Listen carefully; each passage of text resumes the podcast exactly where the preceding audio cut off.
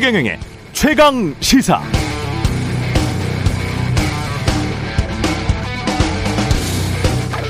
우리 남편이 대통령 되면 동생이 제일 득번다. 이재명 된다고 동생 챙겨줄 것 같아. 우리 남편이 대통령 되면 동생이 제일 득봐. 이재명이 된다고 동생 챙겨줄 것 같아. 어제 MBC 탐사기획 스트레이트에서 방송된 김건희 씨의 말 중 일부입니다. 머릿속에서 맴맴 도는데요. 기자라고 전한 사람을 자기 편으로 만들려고 30분짜리 강연하는데 현금으로 100만 원 넘게 주고 캠프에 자리 알아봐 주겠다고 하고 1억 원이라는 액수도 나옵니다. 대화가 너무나 스스럼 없고 자연스러워서 그동안 이런 동생을 많이 키워왔던 것인가라는 의심조차 들게 하죠. 공적 영역과 사적 영역의 경계가 허물어진 사고 방식입니다. 대통령 후보 배우자만의 생각이기를 바랍니다만 좀 심란하네요.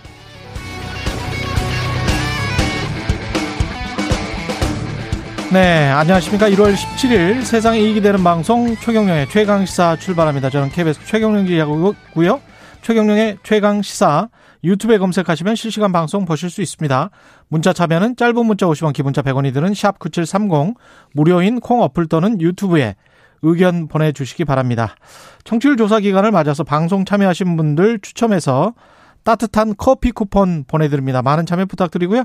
오늘 1부에서는 어제 공개된 윤석열 대선 후보의 부인 김건희 씨와의 7시간 통화 내용 관련해서 MBC 법률 대리인 김광중 변호사와 이야기 나눠보고요. 2부에서는 최고의 정치 더불어민주당 진성준 의원, 국민의힘 성일종 의원 만납니다.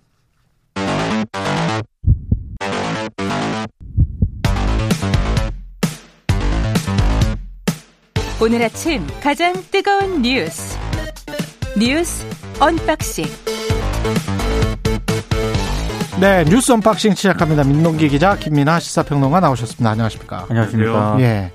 방역 패스 관련해서 이제 사법부가 아 이게 안 된다라고 했다가 된다라고 했다가 지역에 따라서 판결이 엇갈렸죠 지금. 그러니까 이게 서울 지역 대형마트 예. 백화점 방역 패스 효력 정지 결정을 내렸거든요. 음. 그래서 아마 이렇게 어, 행정법은 이런 판단을 하니까 예. 정부도 좀 고민을 많이 했던 것 같습니다. 그래서 음. 확정은 아닌데요. 오늘 언론 보도를 종합을 해보면 대형마트 백화점에 대한 방역 패스 적용을 전국에서 일괄 철회하는 쪽으로 음. 지금 논의가 가닥을 잡은 것으로 보이고요. 오늘 중앙재난안전대책본부가 회의를 하는데 이 오전 회의에서 구체적인 안을 마련해서 발표를 할 것이다. 이런 보도가 좀 나오고 있는 그런 상황입니다. 아, 방역 당국이 원래 법원이 방역 패스 적용을 제한을 하면 밀집도 규제를 강화하는 등의 이 조처를 하겠다고 발표를 하긴 했는데 이게 또 뭐 기준이라든가 이걸 정하기가 쉽지가 않거든요. 그래서 그러니까요. 지금 굉장히 어려움을 겪는 것으로 알려졌고요.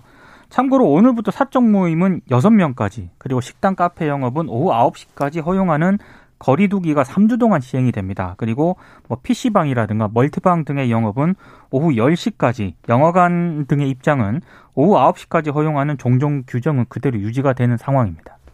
그러니까 이게 집행정지 신청이라는 것은 뭐 지난번에도 말씀드렸는데 법적으로 이게 본안 소송의 판단이 아니기 때문에 음. 지금 긴급하게 정지할 필요가 있느냐를 중심에 놓고 판단을 하는 겁니다. 그래서 지금 이거를 어, 시행이 계속되는 것으로 인한 피해하고 그다음에 이걸 시행함으로써 얻을 수 있는 공공의 복리 두 개를 이제 비교를 해서 지금 긴급하게 이것을 정지시켜야 될 필요가 있는가를 지금 판단하는 건데 이게 지금 말씀하신 이제 이, 이 서울 지역 대형마트 백화점 방역 패스에 관해서는 이제 지금은 공공복리보다는 이, 어, 지금 이 제도를 시행함으로 인해서 피해를 보는 사람이 더 많다라고 일단 판단을 한 거예요, 당장. 그래서 본안 소송이 나올 때까지 이 효력은 중지시킨다라는 것이고, 근데 또 다른 사람이 어, 이 2천, 3천 제곱미터 이상의 대규모 점포에 대한 방역 패스 적용 효력을 정지해달라고 별개의 또 집행정지 신청을 낸 게 있는데 이건 또 기각이 그냥 됐습니다. 예. 그래가지고 판사들끼리도 이 공공복리에 관해서 왜냐하면 피해라는 거는 주장하는 사람이 피해를 뭐가 뭘 보고 그렇죠. 있다고 얘기하는 게 있으니까 예. 이 방역 패스를 통해서 확인할 수 있는 공공복리의 어떤 성격이나 이런 어떤 효력이나 이런 것들을 좀 각기 달리 판단하고 있는 측면들이 분명히 드러난 거예요. 그런데 뭐 그렇기 때문에 지금 이 상황이 이제 어떤 우리의 어떤 자유권이라든가 이런 것들에 대한 가치와 또 방역 패스의 충돌이 사회적 합의가 충분히 이제 진행되지 않았다 이런 부분을 보여주는 것이기도 한데 어쨌든 이런 부분에 있어서 정부가 설득력 있게 사법부를 이제 설득하지 못한 그런 측면이 분명히 또 있어 보여서 이 방역 패스와 관련돼서는 제도의 정비나 이런 것들은 불가피한 상황이라고 이제 볼 수밖에 없을 것 같습니다. 뭐 행정부의 말이 무조건 맞은 것은 맞는 거는 아닐 테고 사법부가 이렇게 판단을 했으면 뭐 어쩔 수 없는 거긴 한데. 그러니까 정부 입장에서는 예. 지금 서울행정법원 같은 경우는 서울 지역은 방역 패스 적용을 하지 말라 이렇게 판단을 한 거잖아요. 예. 그럼 다른 지역은 방역 패스가 적용이 되는 거 아니겠습니까? 이렇게 그렇죠. 되면 이제 모순과 혼란이 이제 발생을 하기 때문에 오히려 서울 지역이 훨씬 더 혼잡한데. 그렇죠. 그래서 예. 이제 정부 입장에서는 이런 모순과 혼란을 방치하기보다는 그냥 아예 일괄적으로 좀 적용하지 않는 쪽으로 이렇게 가닥을 잡는 것으로 보입니다. 우리가 2차 접종까지 거의 뭐 90% 가까이 됐잖아요. 근데 한 10%가 안 맞았다고 하면 그것도 500만 명 아닙니까? 그렇죠. 단순하게 계산을 한다고 해도 그러면 그 500만 명이 만약에 훨씬 더 방역 효과가 떨어진다고 하면 글쎄요 어떻게 될지 모르겠습니다. 이 부분은 예. 정부가 이제 좀 더 국민들을 잘 설득해 줄 필요가 있는 것이 음. 애초에 방역 패스를 도입하게 된 어떤 여러 가지 논리나 이런 것들은 초, 우리가- 우리가 인센티브 이야기 많이 했잖아요. 그렇죠. 예. 그런 측면도 있고 사회적 거리두기를 계속 어, 강화한 상태로 유지할 수가 없기 때문에 음. 이 거리두기를 이제 좀, 어, 이 수준을 낮추더라도 일정 정도 방역이 작동하게 하려면 방역 패스가 필요하다. 이런 논리를 이제 사실 시작된 부분도 있어요. 근데 이게 그러면은 방역 패스를 하게 되면은 사회적 거리두기 안 하는 거냐. 지금 이런 논란이 있을 수가 있는데 원래대로 가면 이제 그런 것도 가능해야 되는데 왜냐면 우리가 일상 회복이라는 걸 하고 있었으니까 오미크론 변이라는 파고가 또 오고 있으면서 그렇죠. 이게 방역 패스와 거리두기가 동시에 진행되는 상황도 지금 발생하고 있는 거거든요. 음. 이런 어려움이라든가 애초에 취지라든가 이런 것들을 좀 더 국민들에게 잘 설명해 줄 필요가 있어 보이고요. 지난번에 이제 중앙임상위원회에서 얘기한 이런 근거나 이런 걸 보면은 음. 오미크론 변이에 의한 유행이 아마도 마지막 파고일 것이다. 이렇게도 얘기를 하고 있어요. 그러니까요. 그러면 정말 다행인데. 그렇죠. 그래서 예. 그런 부분들을 국민들에게 좀 안심시켜 줄 수 있는 그래서 아. 좀더 이제 좀 버티는데 협조를 좀 부탁하는 이런 메시지들이 더 많이 필요한 것 같습니다. 뭔가 이제 숫자가 좀 치명률이나 이런 것들이 0.1 정도 독감 수준으로 확 떨어지게 되면 그러면 다 안심할 수 있겠죠. 그렇죠. 0.4, 0.5 이쪽에 머물던데 0.8까지 갔다가 네. 0.2까지만 떨어지게 돼도 뭔가 다른 생각을 우리가 할 수 있을 것 같습니다. 미국도 지금 그냥 일상으로 가자 봄 이후에는 뭐 이런 주장들이 학자들 사이에서 많이 나오는 것 같더라고요. 집단 감염 수준 쪽으로 가는 이야기들이 많이 나오는 것 같습니다. 그 MBC에서 보도를 했죠. 스트레이트에서 김건희 씨의 일곱 이른바 일곱 시간 통화 녹취와 그러니까 관련해서 이게 지금 예. 포털의 기사를 보면은요. 예. 혼재가 돼 있습니다. 일단 음. MBC 스트레이트가 방송한 내용하고 MBC 스트레이트에서 방송되지 않은 내용들을 일부 매체들이 또 추가 보도를 하고 있거든요. 아, 그래서 이게 혼재가 되어 있는데 일단 MBC 스트레이트에서 방송된 내용을 기준으로 말씀을 드리면 그냥 텍스트 매체 그냥 신문 기사들은 그냥 일부 녹취를 그냥 써버린 거네요. 그러니까 한겨레가 녹취록 전문을 입수해서 오늘 또 보도를 했고요. 예. 그리고 오마이뉴스라든가 서울의 소리에서는 음. 아예 지금 그 녹취록 서울의 소리는 녹취록 전문을 지금 공개한 상황이기 때문에 예. 다 접하실 수는 있습니다. 그래서 음. 스트레이트 보도 내용하고 일부 매체 보도 내용은 조금 차이가 있다. 요걸 전제를 해서 말씀을 드리면요. 예. 일단 스트레이트가 보도한 내용은 그 김건희 씨가 몇 가지 나눠서 이제 얘기를 했는데 미투가 다 돈을 안 챙겨주니까 터지는 것이다. 이 미투 관련 발언은 안희정 전 충남지사와 관련된 예. 그런 발언을 하면서 나왔고요. 보수들은 챙겨주는 건 확실하니까 아, 미투가 별로 안 터진다 이런 맥락에서 얘기를 했습니다. 그리고 조국 전 장관 수사와 관련해서는 그렇게 펼칠 게 아닌데 수사를 너무 많이 너무 많이 검찰을 공격했기 때문에 뭐 검찰하고 싸움이 된 것이다 이런 취지로 얘기를 했고 조국의 적은 민주당이다 이런 발언도 했습니다. 음. 그리고 박근혜를 탄핵시킨 건 보수라는 그런 얘기도 했고요. 예. 그리고 지금 유- 서울의 소리 기자에게 수차례 캠프 영입을 제안하고 지난해 8월에는 오프닝에서 말씀하신 것처럼 코바나 컨텐츠 사무실로 불러서 가 30분짜리 강의 맡기고는 105만 원을 좀 건네기도 했습니다. 잘하면 1억을 줄 수도 있다 이런 얘기를 하기도 했고 5만 원은 택시비인가 보죠? 어, 그 100만 원이면 100만 원인데 5만 원은 저도 솔직히 좀 이해가 안 갑니다. 아, 이게 예. 5만 원이 보통 그, 그거예요. 교통비. 아, 예. 예. 예. 100만 원은 강연료. 뭐 네네. 이렇게 계산을 하는 것 같습니다. 30분에 100만 원 예. 대단합니다. 그리고 네. 김종인 전 총괄선대위원장 영입 성사가 되지 않았습니까? 예. 이거와 관련해서도 본인이 오고 싶어 했다. 먹을 거 있는 잔치판에 온 거지라고 얘기를 했고 홍준표 의원과 관련해서는 홍준표 까는 게 슈퍼챗 그러니까 유튜브 채널에서 실시간 후원금을 슈퍼챗이라고 하는데 슈퍼챗은 더 많이 나올 것이다. 이런 얘기들을 스트레이트에서 어제 방송을 했습니다.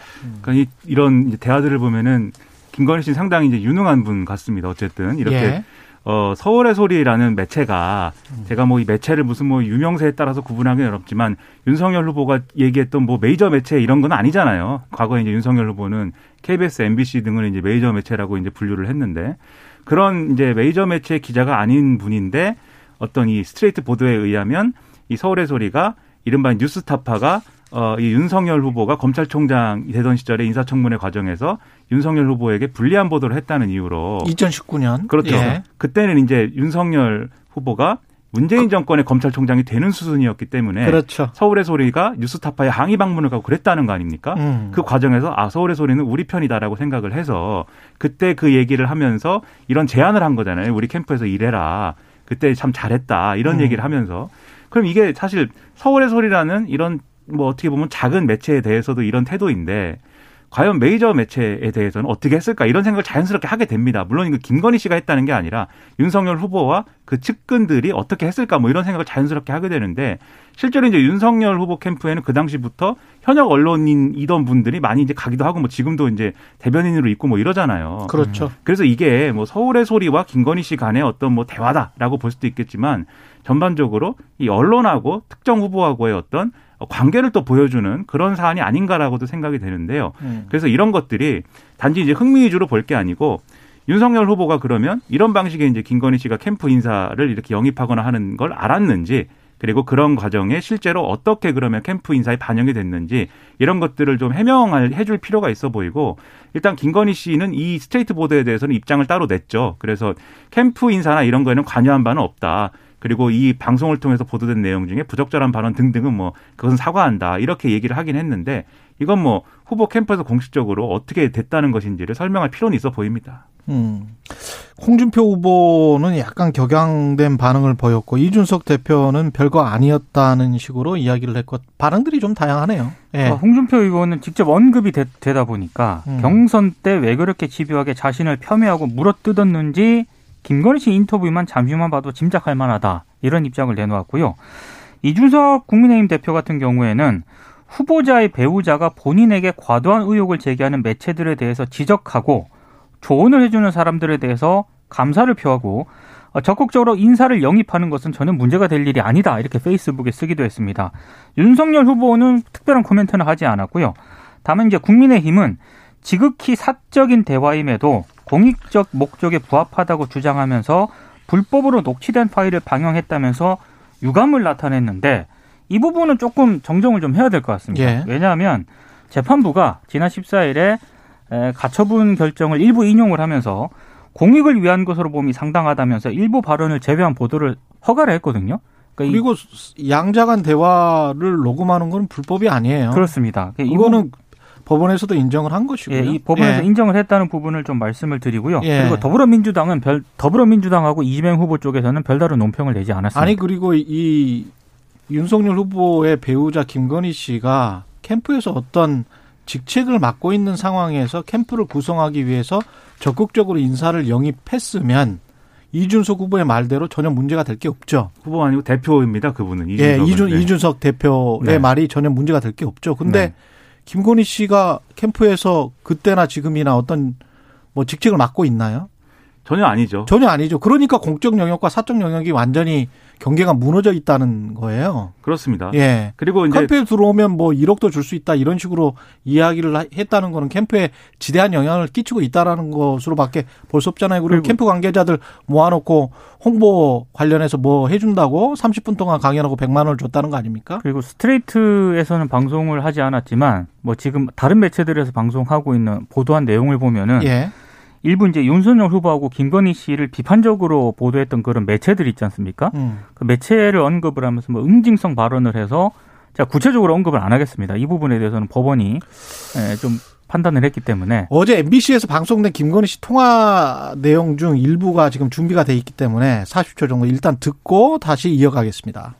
나 좀 도와줘요. 기자님이 언젠가 제편 되리라고 믿고, 아, 난 솔직히 우리 캠프로 데려왔으면 좋겠다. 우리 남편 대통령이면 동생이 제일 득볼지 뭘 그래. 이재명 된다고 뭐 동생 챙겨줄 것 같아? 그러니까 양쪽 줄을 서 그냥 어디가 될지 모르잖아. 사실은 조국의 적은 민주당이야. 보수는 돈 주고 해야지 절대 그러면 안 돼.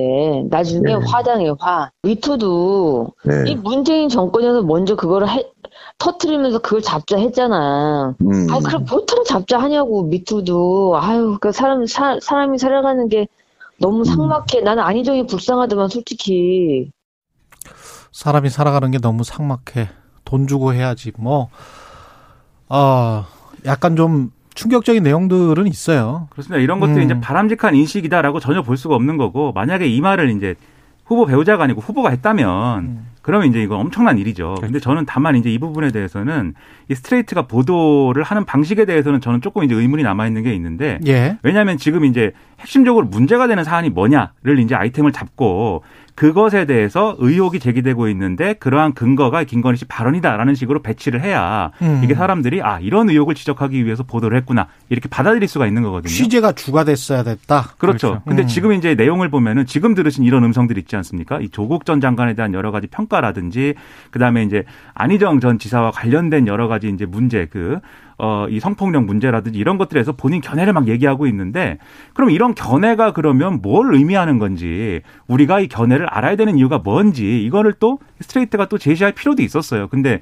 이 뒷부분과 관련돼서는 다소 두서없이 이제 전시하듯이 이제 좀 보도된 측면도 분명히 있거든요. 예. 그래서 이 부분에 있어서는 이제 어100% 모범 답안으로 이제 보도한 그런 내용은 아니다라는 생각이 들고요. 다만 이제 후보 배우자가 이런 인식을 가지고 있다라는 거에 대해서는 국민이 또 평가할 대목이기 때문에 이 부분과 관련된 김건희 씨나 캠프의 어떤 뭐 법적 대응이나 뭐 어떤 정치적 대응은 그것대로 하고 또 국민의 판단은 판단대로 맡기고 이런 부분들이 좀 필요할 것 같습니다. 한 번 더 방송이 될 것 같으니까요. 그것도 좀 지켜봐야 될 것 같고 관련 내용은 잠시 후에 김광중 MBC 측 어, 법률 대리입니다. 김광중 변호사와 좀 이야기를 나눠보겠고요. 안철수 후보가 KBS 일요진단에서 한 말이 뉴스 가치로는 굉장히 좀 높은 것 같은데 이 이야기 먼저 짚고 넘어가죠. KBS 1호 진단에 안철수 후보가 나왔는데요. 본인이 야권 대표 선수로 나가면 이재명 후보를 압도적으로 이길 수 있고 국민 통합이 가능하다 이렇게 얘기를 하면서 예. 안일화라는 단어를 끄집어냈습니다. 아니라 안철수로 단일화. 요즘 이 안일화라는 말이 단어가 어. 시중에 떠돌고 있다. 저는 1호 진단 보면서 처음 알았는데 떠돌고 있나 봅니다. 아니, 안철수, 어감이 예. 그러니까 안철수로 단일화 또는 안철, 안철수는 단일화를 안 한다. 네. 둘 다라는 거 아니에요? 저는 둘 다라고 일단 예. 보고 근데 있는데 저희 이게 어감이 좋지는 않아요. 왜냐하면 안일하게 되는 것 같잖아요. 안일화. 그래서 이 어감을 위해서라도 이 안철수 후보 지지자분들은 아재가 많네요. 아니, 그래서 예. 네, 이 문, 문구를 바꿔줘야 된다. 예. 위험, 위험한 개그입니다. 제가 봤을 때도 약간 어감이 좋지는 않은데 예. 어찌 됐든 그 본인은, 앵커가 예. 앵커가 계속 물었습니다. 그러면 대선 하루 전인 3월 8일까지 단일화를 절대 안 한다고 단언할 수 있느냐 이렇게 물었거든요. 여기에 대한 안철수 후보의 답은 네 단언할 수 있다 이렇게 답을 했습니다. 음. 그 아무튼 어찌됐든 단일화에 대해서는 굉장히 안철수 후보가 의료 진단에 나와서 얘기한 것만 보면은 굉장히 부정적이라는 것을 알 수 있고요. 어, 다만 국민의힘이 먼저 손을 내밀 경우에 응할 수 있느냐 이렇게도 질문을 했거든요. 예. 이 질문에는 생각을 해보진 않았다. 그런데 지금 이준석 국민의힘 대표가 자신과 정 반대인데 어떤 제안을 하겠느냐 고려하지 않고 있다. 이렇게 얘기를 했습니다. 그러니까 이 발언은 이제 최근까지 안철수 후보 지지율이 높았잖아요. 그렇기 때문에 좀 자신감을 가지고 단일화 안 한다 이렇게 얘기를 하고 있는데 근데 이 지난주 말부터 이제 안철수 후보가 좀 떨어지는 지지율이나 이런 게 이제 등장할 가능성이 좀 있어 보였어요. 여론조사 결과 종합을 하면 이번 주 초에 이제 그런 여론조사들이 나올 가능성들이 있는데 음. 여기에 따라서 이제 뭐 발언이 변화를 하는지 아니면 끝까지 어떤 상황에서든 완주하겠다고 하는지 그건 앞으로 이제 좀 지켜봐야 될 대목인 것 같습니다. 그리고 이준석 대표가 지난 금요일에 최경련의 최강 시사 나왔었잖아요. 네. 그때 홍준표, 유승민과의 단일화, 특히 홍준표와의 당 내부의 단일화가 더 중요하다고 했잖아요. 네. 근데 이게 지금 상황이 꼬인 게 주말에 또 MBC 탐사기획 그 스트레이트에서 홍준표 의원과 관련해서 김건희 씨가 아주 묘한 발언을 했고 경선 전략가 같아요, 김건희 그렇죠. 씨는. 그러니까 네. 경선 때 어떤 일이 있었는지 그리고 홍준표 의원이 거기에 관해서 반응을 아주 격하게 했기 때문에 그런 부분들이 이준석 당 대표의 생각대로 될지 잘못하면 이쪽도 놓치고 저쪽도 놓치는 게 아닌지 뭐 이런 우려도 있습니다. 그렇죠. 국민의힘 입장에서는 그런 네. 것들이 좀 있어요. 예. 그런 측면이 있고 그 다음에 심상정 후보 정의당 후보가 칩거 나흘 만에 대선 레이스에 복귀했다고 봐야 되겠죠? 그렇게 해석을 하고 있습니다. 예. 왜냐하면 어제 갑자기 이제 예고 없이 광주 주상복합 아파트 붕괴 사고 현장을 방문을 했는데요. 이때 기자들에게 기자들이 물어보니까 그냥 마음이 쓰여서 내려왔다. 참사가 났는데 그대로 있기가 죄송해서 실종자 가족들을 뵈러 왔다 이렇게 얘기를 했는데 오늘 그 신촌 세브란스 장례식장에 일단 그 희생자 빈소가 차려져 있거든요. 여기를 방문을 하면서 공식 일정을 재개할 것이다라는 게 언론들의 일단 전망이고요. 어, 그리고 오늘 오후에 기자회견을 한다고 하는데 이때는 어, 단순히 이제 선거 전략 쇄신안을 밝힌다기보다는 뭐 진보 정치의 역할이라든가 한계 그리고 나아가야 할 방향 이런 자리가 될 것이다라는 전망이 나오고 있습니다. 그러니까 이게 5일 동안 대선 후보가 아무것도 안 했다는 거는 그리고 나서 돌아온다는 거는 이게 단순한 무슨 뭐 선거 전략을 뭐 수정하겠다든지 선대위를 슬림하겠다든지 이런 메시지에 그치는 그런 얘기를 해서는 안 되는 거예요. 예. 정말 큰 어떤 방향을 제시하는 얘기를 해야 되는 건데 심상정 후보가 지금 정의당이 어쨌든 여러모로 어렵지 않습니까? 지금까지 어쨌든 정의당 정치를 주도한 사람이기 때문에 이 어려움에 상당한 책임이 있습니다. 그래서 아마 그것에 대한 좀 소외나 이런 것들을 얘기할 것 같고 그리고 심상정 후보로서는 마지막 대선 아니겠습니까? 아무래도 심상정의 마지막 정치인 겁니다. 이게 어떤 면에서 보면은 그것에 대한 어떤 자기의 역할, 진보 정치를 더 이제 잘하게 한- 만들기 위한 자기가 어떤 역할을 이번 대선에 할 것이냐 이런 얘기를 주로 할 걸로 보여서 이거 이것도 나름대로 우리가 주목을 해봐야 될 어떤 메시지라고 저는 생각을 합니다. 예. 청취율 조사 기간에만 찾아오는 오늘의 언박싱 퀴즈 내주십시오. 네, 언박싱 퀴즈가 오늘도 준비가 되어 있습니다. 모, 이 모두가 이것만 기다리는 것 같아요. 네, 우리가 뭘 얘기하든지 커피 간에 커피 받아야 되니까 네, 끝까지 들으시는- 받아야 된다. 네, 끝까지 예. 들으시는 분들이 많아지고 있습니다. 어, 오늘부터 다음 달 6일까지 3주간 사적 모임 최대 인원이 4명에서 몇 명까지로 완화가 되는데 아. 이몇 명까지 완화되는지를 맞춰주시면 됩니다. 쉽네. 네, 그래서 이제 음. 4주간 고강도 거리를 시행, 거리두기를 시행하면서 자영업자, 소상공인의 경제적 부담이 누적이 됐고 국민들의 피로감도 커지니까 거리두기 조치를 일부 완화하겠다라는 건데요. 4명에서 몇 명으로 완화되느냐? 네, 이걸 맞춰주시면 되고요. 어, 짧은 문자 50원, 긴 문자 100원이 드는 샵 9730 무료인 콩 어플 또는 유튜브에 답을 보내주시면 추첨을 통해서 아마도 최경영 기자가 커피 쿠폰을 보내드린다라는 것입니다. 고맙습니다. 뉴스 언박싱 민동기 기자 김민아 시사평론가였습니다. 고맙습니다. 고맙습니다. KBS 1라디오 최경영의 최강시사 듣고 계신 지금 시각 7시 42분입니다. 오늘 하루 이슈의 중심. 당신의 아침을 책임지는 직격 인터뷰. 여러분은 지금 KBS 일라디오 최경영의 최강 시사와 함께하고 계십니다. 네, 어제 MBC 스트레이트가 윤석열 국민의힘 대선 후보 배우자 김건희 씨와의 통화 내용을 공개했는데요. 방송 전부터 공개 여부 두고 첨예한 대립이 있었죠. 국민의힘과 MBC 측 사이에. MBC 법률 대리인입니다. 김광중 변호사 전화로 연결돼 있습니다. 안녕하세요. 네, 안녕하십니까. 예, 어제 방송 보셨어요? 아, 네네. 어떻게 보셨습니까? 처음 보셨죠, 변호사님도? 어, 예, 저희도 뭐 영상을 그렇게, 그, 저희가 준비하는 과정에서는 예. 일단 여러 뭐 방향으로 준비하는 과정에서 저희가 검토를 하기 때문에 음, 방송 완성된 걸 볼 수는 없고요. 뭐 내용도 미리 확정된 건 아니었어요. 예. 그 정도 확정되면 이제 보게 됐습니다. 방송 내용은 MBC가 공익적으로 내보낸 것 같습니까? 어떻게 보십니까? 네, 뭐 제가 보기에는 이게 사실 MBC에서 이, 이 녹음 관련해서 어, 여러 고심이 많았던 것으로 알고 있고요. 예. 그래서 이제 선거에서의 뭐 공정성 이런 측면에서도 어, 되게 유의깊게 이제 고민했고 음, 또 이게 뭐 선정적 자극점 이런 내용들을 알리려는 것이 아니기 때문에 예. 어, 과연 이제 어, 대통령 후보의 부인이 되신 분이기 때문에 대통령이 되시면 뭐 영부인이 되시는 거잖아요. 그래서 예. 그분의 생각이 어떤 것인지 이런 것들이 알려지는 것이 이제 국민들에게 음, 아, 알 권리 차원에서 필요하기 때문에 예. 아, 그런 측면에서 그래서 그분이 어떤 정치적 견해를 가지고 계신 건지 어떤 사회적 견해를 가지고 계신 건지 이걸 그런 것들이 이제 통화에서 확인이 됐기 때문에 음. 아, 그런 내용을 이제 위주로 방송을 한 겁니다. 법원 심리는 어떻게 이루어졌는지 궁금하네요. 그 김건희 씨 법률 대리인들의 주장 내용 이거 가처분 해서 이거 방송 중지해야 된다. 방송 내보내면 안 된다라고 했던 주요한 이유는 뭡니까? 그쪽 주장은? 일단 첫 번째 이제 김건희 씨 쪽에서 주장하신 거는 이게 사적 대화다. 사적 대화다. 사적 대화다. 예, 예. 사적 대화이기 때문에 어, 방송할 수는 없다 하는 거고 사적 대화라는 거의 근거는 어, 이 녹음을 하신 그 전화 통화를 하신 분이 유튜브 촬영 기사지 예.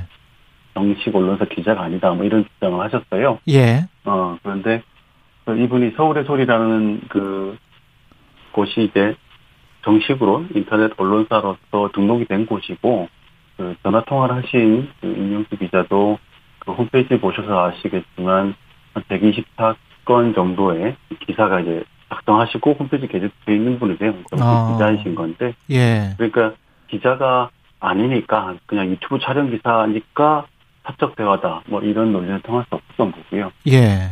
그리고 이제 무엇보다 제일 중요한 게 거기에 대해서 저희 쪽에서 반론으로 펴는 것이 이제 아까 말씀드렸듯이 영부인이 될 수 있는 사람이기 때문에 예. 어, 그분의 생각이라는 것은 결국 대통령을 통해서 국민들한테 투사될 수 있는 것이니까요. 예.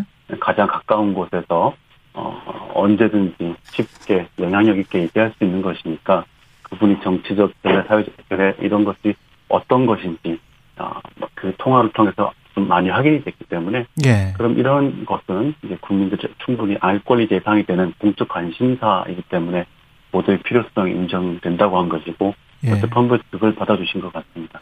그 법원에서 그 이런 이런 내용은 안 된다라고 한 게 한 세 가지 정도 있지 않, 있었지 않습니까?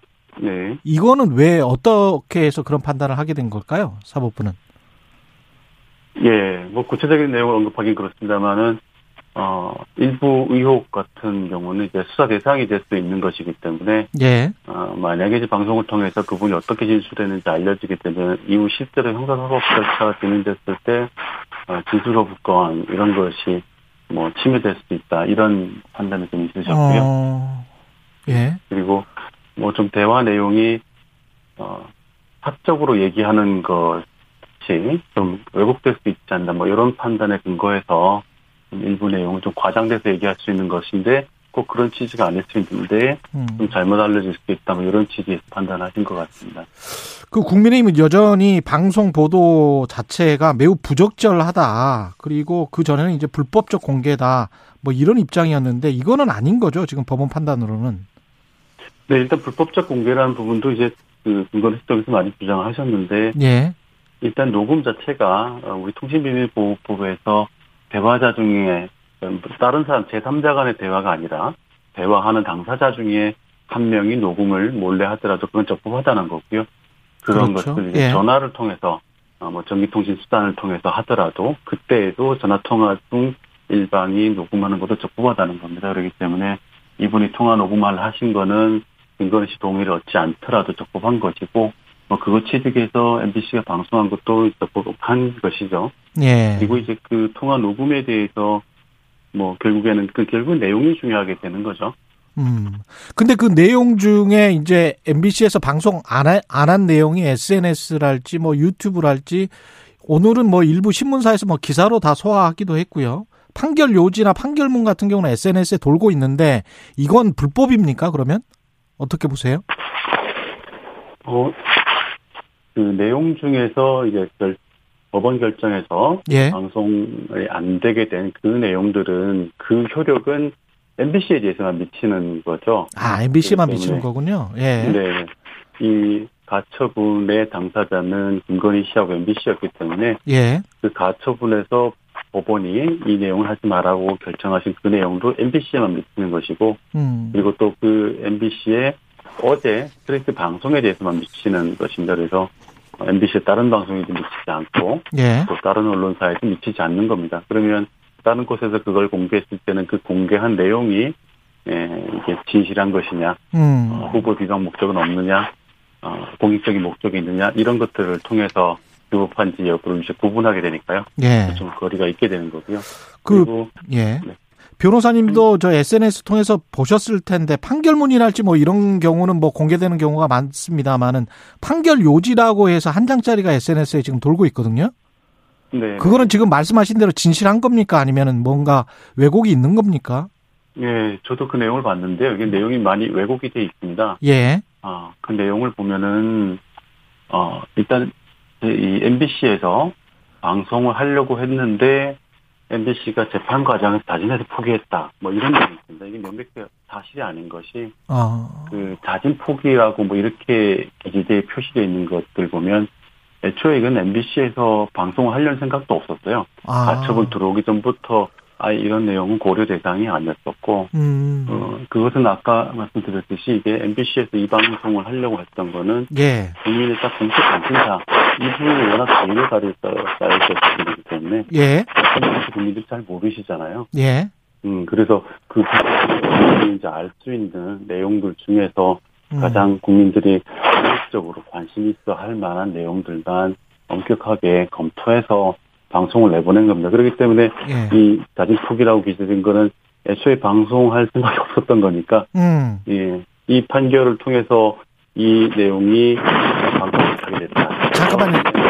지금 저 자꾸 저 통화 내용이 뭐가 쓸려서요, 변호사님? 아, 네 네. 예, 예, 예.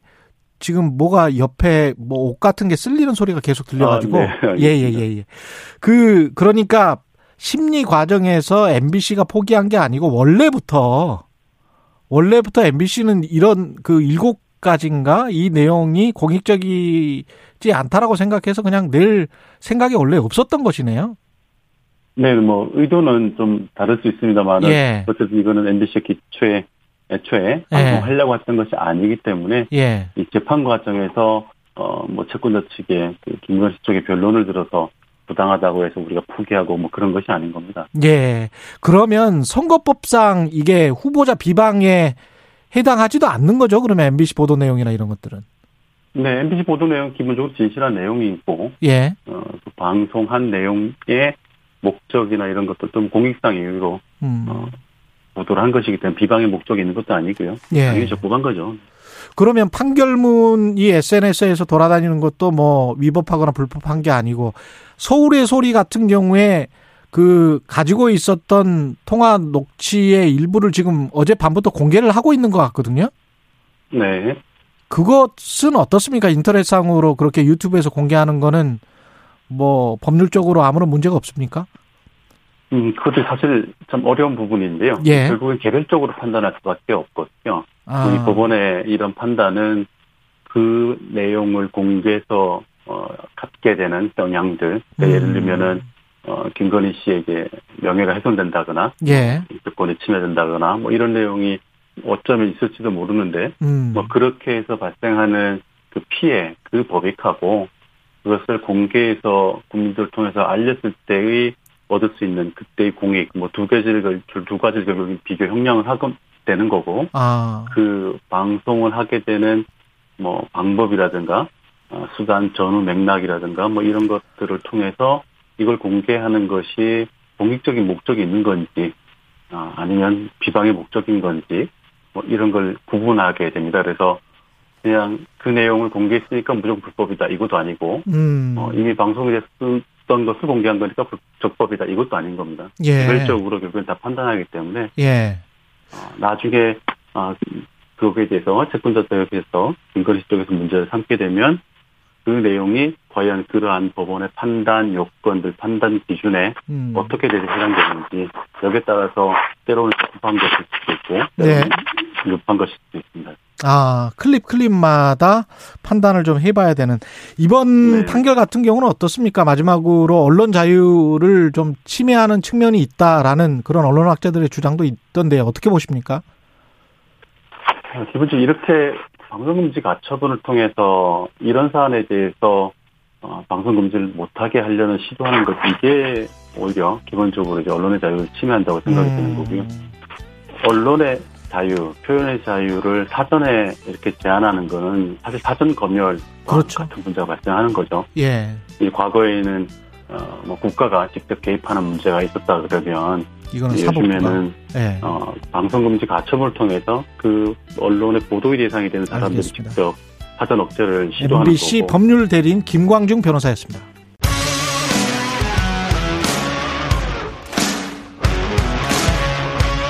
오늘 하루 이슈의 중심 최경영의 최강 시사.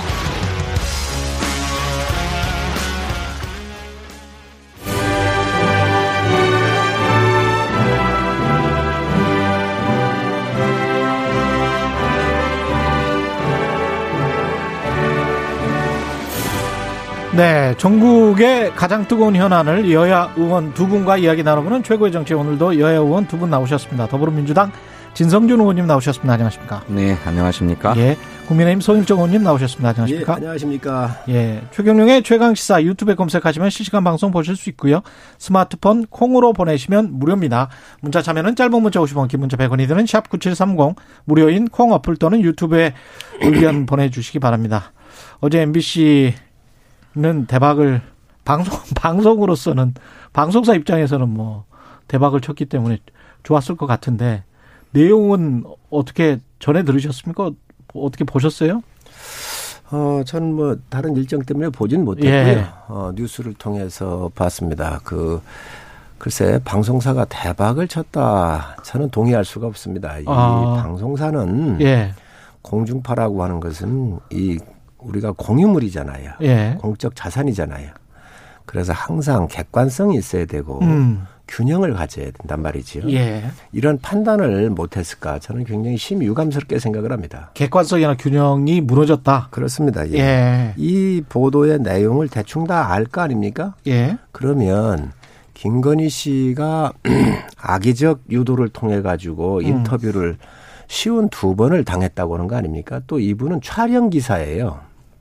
음, 촬영 기자예요, 촬영 기자. 예, 그런데 이거를 취재를 한다 그러면은 어떤 형태로든 취재하는 거를 알려주고 대충 하지요. 음, 근데 인간적인 친밀도나 이런 걸 이용을 해서 악의적으로 사용을 하기 위해서 취재를 한 거란 말이지요. 예, 저는 이 의도성을 충분히 알고 있었을 거라고 생각을 해요. 그럼 방송사가 그런 것들을 다 판단을 해서 어, 과연 취재를 위한 취재였는가. 어, 이거 악의적으로 질문을 유도해서 또 여기에는 혼자 있는 게 아니라 또 다른 매체도 함께 연결돼 있잖아요. 열린 공감 TV가 연결돼 있잖아요. 이쪽에서 이러이런 거를 질문 유도해라 이렇게 질문을 주었다는 거 아닙니까? 그렇다고 한다면 소리 소리 기자에게 예, 그렇습니다. 아. 그러면 서울의 소리와 또 열린 공감 TV 이런 음. 쪽이 서로 여러 가지 형태로 연결이 되어 있는 것인데 이런 의도성을 가지고 다 알고 있었다는 거지요. 이 음. 공중 공, 이저 방송국은 그렇기 때문에 이런 것들을 객관성 있게 평가를 해서 음, 방송을 내보내는 게 맞았다. 저는 이런 부분에 대해서 굉장히 아쉽고 상당히 유감을 표합니다. MBC가 객관적이지 못했다, 공정하지 못했다라는 말씀이십니다. 글쎄, 그 조금 이해하기는 좀 어려운데요. 예. 그 성 의원님 말씀을. 어, 그, 김건희 씨하고 통화를 했던 서울의 소리 이명수 기자는 그 서울의, 서울의 소리라고 하는 인터넷 언론 자체가 윤석열 후보에 대해서 대단히 비판적이고 또 특히 김건희 씨의 사생활과 관련된 얘기들을 뭐 많이 보도했던 그런 언론이어서 어, 김건희 씨도 그 서울의 소리 기자라고 하는 걸 충분히 인지한 상태에서 통화를 계속했어요. 음. 그런데 이제 이 기자에 대해서 뭐 특별하게 에, 무슨 생각을 했는지 모르지만 어, 통화 과정에서 뭐 우리 캠프로 와라. 예, 뭐 내가 1억 줄 수도 있다 하는 거 봐서 예, 뭐 이렇게 회유하고 매수하려 하지 않았습니까? 음. 또 어, 국민의힘 경선 과정에서는 홍준표 후보에게 좀 날카로운 질문을 해서 좀 까봐라. 뭐 이렇게 사주하기까지도 해요. 또 심지어는 자기 캠프가 엉망이니까 와서 좀 당신이 전략적으로 좀 강의를 좀 해달라. 선거 전략을 어떻게 해야 되는지. 뭐 현장에서 얻은 그런 감각을 가지고 얘기를 해주면 도움이 되겠다. 뭐 사례해줄게. 뭐 이런 얘기까지도 막 해서 어, 어떻게 그런 정도의 신뢰감이나 서로 관계가 형성됐는지는 저야 정확히 모르지만, 어, 김건희 씨가, 어, 자신에게 대단히 비판적인 언론의 기자를 상대하고 있다라고 하는 건 충분히 인지하고 있었던 것 같아요. 예, 그런데 이제 저는 어, 대통령 후보 부인의 여러 가지 정치 현안이나 사회 문제에 대한 아주 저 비상식적인 또 일반적으로 이해하기 어려운 또 용납하기 어려운 이런 인식들을 다 드러내는 것이어서 굉장히 좀 놀랍게 봤습니다. 사악한 이 의도성을 가지고 접근한 이 고의적 취재 아닌가요? 이런 것들이 바로 공작입니다. 그리고 사악한 의도성을 가졌다. 혼자 한 게 아니잖아요. 그죠? 이, 이, 저, 이, 그, 이명수 기자가 혼자 한 게 아니잖아요. 다른 쪽에서 어떻게 질문하면 되는지에 대해 상의를 했고 음. 그쪽에서 여러 가지 뭐 줄리 의혹에서부터 여러 가지 이런 것을 질문하라 그런 거 아닙니까? 쉬운 두 번을 통화했다 그러면 음. 일주일에 한 번 통화한 거예요. 그렇죠. 한 6개월, 7개월 동안 그런 거니까. 예. 1년에 1, 1년에 예. 1년이 52주잖아요. 예. 1년을 하더라도 1년 동안 한 주마다 통화했습니다. 예. 이거를 국민들께서 이해할 수 있을까요? 웬간한 사람 일주일에 한 번씩 통화할 수 있을까요? 저는 전화를 받는 사람은 또 아이, 전화를 끊으면 되잖아요. 그 인간적인 신뢰가 있다고 느꼈겠지요. 또 전에 예. 여러 가지 이 우호적인 기사를 한번 썼다는 거 아닙니까? 이동재 기자가. 이 이명수가 예, 그 그래서 먼저 한번 의, 저, 저 우호적인 기사를 썼기 때문에 믿은 것 같은데 예. 제가 볼 땐 이러한 그 의도성을 가지고 이렇게 예. 취재를 하는 것은 취재 윤리에 있을 수 없는 일입니다. 아니 근데 기자를 하고 계시니까 아니 이런 말은 어떻게 생각하세요? 우리 남편이 대통령 되면 동생이 제일 득본다. 이재명이 된다고 동생 챙겨줄 것 같나? 이거는 그 뭔가 꼬둑 이는 거 아니에요? 동생이라는 건 이제 이명수 기자인 거고. 그러니까 그거는 대통령이 되면 동생이 득본다는 거는 대통령이라는 직위를 이용을 한다는 건데 이거는 네. 좀 제가 상식적으로 봤을 때는 공적 영역과 사적 영역이 완전히 지금 구분이 안 되는 거거든요. 이거 같은 경우는. 그렇습니다. 거기를 더 넘어서 예. 기자를 매수하려고 하는 거죠. 회유하고 있는 것 아닙니까? 예? 그거는 우리 공직선거법이 금하고 있는 겁니다. 7년 이하의 징역에 처해도록 돼 있어요. 그러니까 어 도대체 둘 사이가 어느 정도나 친밀한 것인지 어떻게 신뢰하게 되었는지는 잘 모르겠습니다만 그렇게 기자들을 회유하고 매수하려고까지 했기 때문에 또 그뿐만 아니라 서울의 소리 같이 그렇게 비판적으로 보도하는 데는 우리가 정권 잡으면 무사하지 못할 거다. 이런 얘기도 했다는 거예요. 네? 그리고 또 몇몇 언론사를 거론해가지고 그거 감옥에 쳐넣어버리겠다. 이런 얘기도 했다는 것 아닙니까? 그거를 방송하지 못하게 해달라고 국민의힘 쪽에서 요청하기도 했죠. 그, 그 금지 목록 때문에 그런 발언을 했나 보다. 정확하게 그 발언인지 어쩐지 모르지만 이런 얘기까지 알려져 있기 때문에 대단히 비상식적인 언론관을 가지고 계시다. 예? 대통령 후보 부인이라고 하는 분이 그뿐입니까? 김건희 씨가 후보의 일정이나 캠프에 아주 깊숙하게 관여하고 있는 모습이 드러나요. 그래서 어 중간에 이제 캠프가 엉망이어 가지고 후보 일정 당, 당분간 안 할 거고 이 정비하는 데 더 힘을 쓰겠다. 거기 와서 좀 정비를 하는데 도와, 도와달라 이런 얘기도 하지 않습니까? 엄청난 의혹을 부풀려 가지고 본방 사수하자 그러면서 그이이 사건이 나면 윤석열 후보가 무너진다라고는 그 기대감을 가지고 민주당을 비롯한 많은 분들이 공격을 했지만 막상 이것들이 열어져 보니까 뭐 특별한 게 없잖아요. 의혹 해소하는 스트레이트 방송이었습니다. 의혹 해소 스트레이트 방송이었습니다. 제가 봤을 때는 오히려 민주당이 말이죠. 또 많은 분들이 이 은둔의 이 김건희 씨를 더 무대 위로 끌어올려주는 그러한 방송 아니었나 싶습니다. 그리고 분명하게 이쪽에서 우리가 좀 짚고 가야 될 것은 후보 본인이 제일 중요한 겁니다. 지금 윤석열 후보를 아무리 털어도 나올 게 없으니까 이 약한 고리라고 생각했었던 이 저 김건희 씨한테 집중적으로 이렇게 얘기를 하는데 이 부분도 그렇습니다. 그러면은 그 이재명 그 지사의 사모님과 관련되는 해경궁 홍 씨에 관련된 녹취록 세 개는 왜 저 취재를 안 하지요? 방송이 공정하게 공정하게 해야 될 거 아닙니까? 이뿐만이 아닙니다. 쌍욕과 관련되는 게 한 40여 개 있다 그러는데 MBC에서는 이런 거 그러면은 뭐 취재해 봤나요? 저는 있을 수 없는 일들이 벌어지고 있습니다. 예. 문제는 후보의 당사자가 제일 중요한 겁니다. 공직 선거자가. 물론 가족도 중요합니다. 이러한 균형성 없는 이런 방송을 가지고 정말 사악한 의도를 가지고 이렇게 그 한 인격을 짓밟고 이, 이, 이러한 행위를 한다고 하는 것은 이 공직 선거 기간 중에 있을 수 없는 일이라고 생각을 합니다. 다소 그, 그 어, 이 인터뷰 중에서 나온 부적절한 부분이 일부 있습니다. 그러나 우리가 사적의 공간에서 얘기할 때 간혹 할 수도 있지요. 그리고 진 의원님이나 저나 가족들이 선거할 때 얼마나 헌신적으로 합니까? 정말.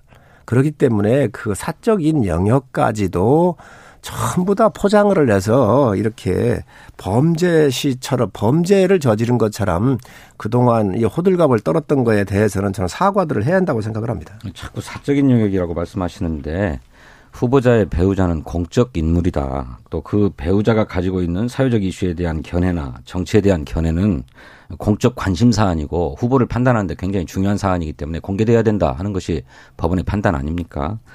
그다음에 윤석열 후보가 중요하다. 후보가 물론 중요하죠. 윤석열 후보가 왜 나올 게 없습니까? 고발 사주 의혹 사건과 관련해서 현재 수사받고 있지 않습니까? 또 법원에서 어 징계의 적법성을 다투는 판단에서 징계 정직 1개월이 훨씬 더 작은 거다. 면직까지도 가능한 중대한 잘못을 저질렀다. 감찰을 방해하고 검찰의 수사를 방해한 사실이 법원으로부터 인정되지 않았습니까? 이것만으로도 대통령 후보는커녕 검찰총장 자격도 없는 사람이라는 점이 이미 드러나 있는 상황입니다. 그런데 정작 김건희 씨의 통화 내용이 보도될 거라고 하자 방송 금지 가처분 신청을 내고 또 그것도 모자라서 국회의원들이 때로 MBC에 몰려가서 집단적으로 항의를 하고 해서 오히려 국민의 관심을 끌어올리고 높인 게 국민의힘 아닙니까? 도대체 무슨 내용이 들어가 있길래 저 사람들이 저렇게까지 언론의 입을 틀어막으려고 그러는가? 라고 하는 비판까지 받아가면서 이 사안을 국민적 관심사로 만들었던 게 국민의힘입니다. 자충수를 둔 거죠. 국민의힘이 오히려 이제 판을 키웠다 이렇게 말씀을 하시고 있는데요. 어, 판을 키우고 안 키우고의 문제가 아닙니다. 예. 이것은 해서는 안 될 일에 대한 항의인 것이지요. 그리고 공공방송이 과연 이런 거를 할 수가 있습니까? 이런 거 방송을 할 수가 있는가요? 아니, 법원의 판단을 뒤집으세요. 자, 아까 제가 말씀을 하나를 좀 더 드리겠습니다. 조폭연루 의혹 같은 경우를 보시자고요. 인권 변호사를 자칭을 했는데 심신 미약이라고 그러면서 자기 조카에 대해서 데이트 폭력이라는 말로 빠져나갔습니다. 그러면 이 사건이 어땠는지, 과연 인권 변호사로서 제대로 된 후보였는지 평가하고 취재해야 되는 거 아닙니까? 이런 거는 왜 그냥 놔두지요? 저는 여권이 옛날에 김대혁 공작에서부터 최규선 20만 불 수수 사건, 기한건설 사건 같은 경우 해서 정말 그 당시에 정권을 획득했습니다. 이 유혹으로부터 저는 벗어나질 못하는 것 같아요. 이번에도 저는 집권당이 이런 판단 못하겠습니까? 서울의 소리 기자, 열린공감 TV 또 다른 뭐 공공방송 이런 것들에 대해서 짜져 있는 여러 가지 이런 부분들에서 판단을 못 했겠습니까? 저는 이런 부분들이 있으면 오히려 집권당 저 맞게 이런 부분이 오해가지 않도록 정말로 말들을 저는 의원들이 더 조심해야 된다고 생각을 하는데 그게 아니고 정말로 더 부풀린 게 본방사수하자 여러 가지 얘기를 하면서 민주당 의원들이 더 박수치고 그러지 않았나요? 아니 국회의원들이 뭘 어떻게 했단 말씀입니까? 저희들도 그 방송의 내용, 통화의 내용이 무엇인지 알 수, 길이 없었습니다. 다만 국내임이 저토록 방송을 막으려고 하니 무슨 자살 폭탄 같은 자해성 뭐 충격적 발언이 나오나 보다, 있나 보다 이렇게 생각을 했던 거죠. 근데 지금 저 청취자분들 중에서는 정말 중요한 내용들은 뭐 법원 판결도 그렇고 MBC가 다 빼고 방송한 게 아니냐. MBC가 오히려 김건희 씨의 말씀하신 대로 의혹을 해소시켜주는 윤석열 편의 방송이었다. 뭐 이런 의견도 있어요. 지금 저도 저도 예. 그런 저그그 그 이야기를 들었는데 예. 참그 아마 머쓱한 그런 방송이 돼버린 거지요. 그런데 예. 이 내용에 대해서는 법원이 일정 부분 사적 영역에 대해서 어 방송국 보고 보도를 하지 말라고 한 것이지. 네. 이걸 취재를 했었던 서울의 소리나 이런 쪽은 다 깔 거예요. 할 수 있습니다. 뭐 다 오픈 이미 하고 있지 않나요? 그래서 국민들께서 저는 이 부분 또한 정확하게 판단을 하실 거라고 보여지고요. 인터넷에서 만약에 이런 게 계속되면 국민의힘에서는 이걸 뭐라고 해야 되나? 이거 저 인터넷에서 없애라는 어떤 법적인 소송은 계속 지금 하실 그건 없을 수가 없습니다. 없을 수가 없어요. 예, 없을 수, 그래서 취재한 곳에선 다 이걸 오픈하게 될 거고요. 예. 이미 좀 한 것 같아요. 그리고 아마 신문사에서도 녹음도 관련된 기사를 녹음도 아마 썼더라고요. 예. 사이트에 올려놓을 거로 저 예상을 하고 음. 또 이런 것이 공작의 냄새가 이렇게 많이 나게 하는 것이 채널 A 사건에 지모 씨가 완, 저, 관련돼 있었잖아요. 전과 오범에. 아, 예. 그때 자, 가본 게이 사람이 있으셨던 분. 예. 이 사람이 여러 가지를 얘기를 했어요. 응? 예. 지모 씨가. 그래서 1월 1월 중순에 터진다. 그 윤석열과 관련돼 있는 큰 것들이 터진다 그러면서 그 저 이렇게 그저 저 페이스북에 쓰고 하지 않았나요? 여러 가지 이런 것들을 봤었을 때 근데 이 분이 예. 그 옛날에 채널 A 그 기자하고 다 연관돼 있었던 분들이에요. 그래서 이런 것들이 너무도 어이 공작의 채널 A 냄새가 기자하고? 난다. 채널 A의 이동재 기자가 예, 예. 검언 유착으로 그렇죠, 관련돼 가지고 구속됐다가 무죄로 풀려났지 않습니까? 예, 예. 그때 제보자가 누굽니까? 지모 씨입니다. 그 사람이 또 등장한다는 거지요. 근데 이번 사건에 예. 그래서 또 거기에도 그 페이스북에 올렸다는 거 아닙니까? 그래서 그 1월 중에 터지고 음. 또 윤석열 또 하나 걸렸어라고 10일 날도 또 얘기를 했습니다. 그러면 이런 방송이 진행되는 걸 어찌할까? 음. 이, 이 전과자가 저는 이해할 수가 없습니다. 그래서 공작이다. 어떤 뭐- 공작의 냄새가 난다. 아니 그 거예요? 얘기하고 예. 이번 이명수 서울의 소리 기자가 김건희 씨하고 통화하고 한 것이 무슨 관계가 있는지 저는 잘그 모르겠습니다. 서울의 소리에 이명수 기자가 취재하고 논점에서 했던 것들이 여기까지 온 하셔가지고. 음. 그러기 무슨 때문에 말씀이세요, 그게? 지금 아니 이- 어떻게 입증을 하십니까? 왜 입증이 안 됩니까? 한번 자세히 한번 설명 한번 해주세요. 자, 전잘 모르겠는데 자, 서울의 왜 그것이 어떻게 이명수, 연결되는 것인지. 서울의 서울의 소리에 이명수 기자가 예. 52번에 걸쳐 가지고 사적 대화를 녹음하고 이 부분들을 가공을 해서 지금 여기까지 왔잖아요. 그런데 방송에?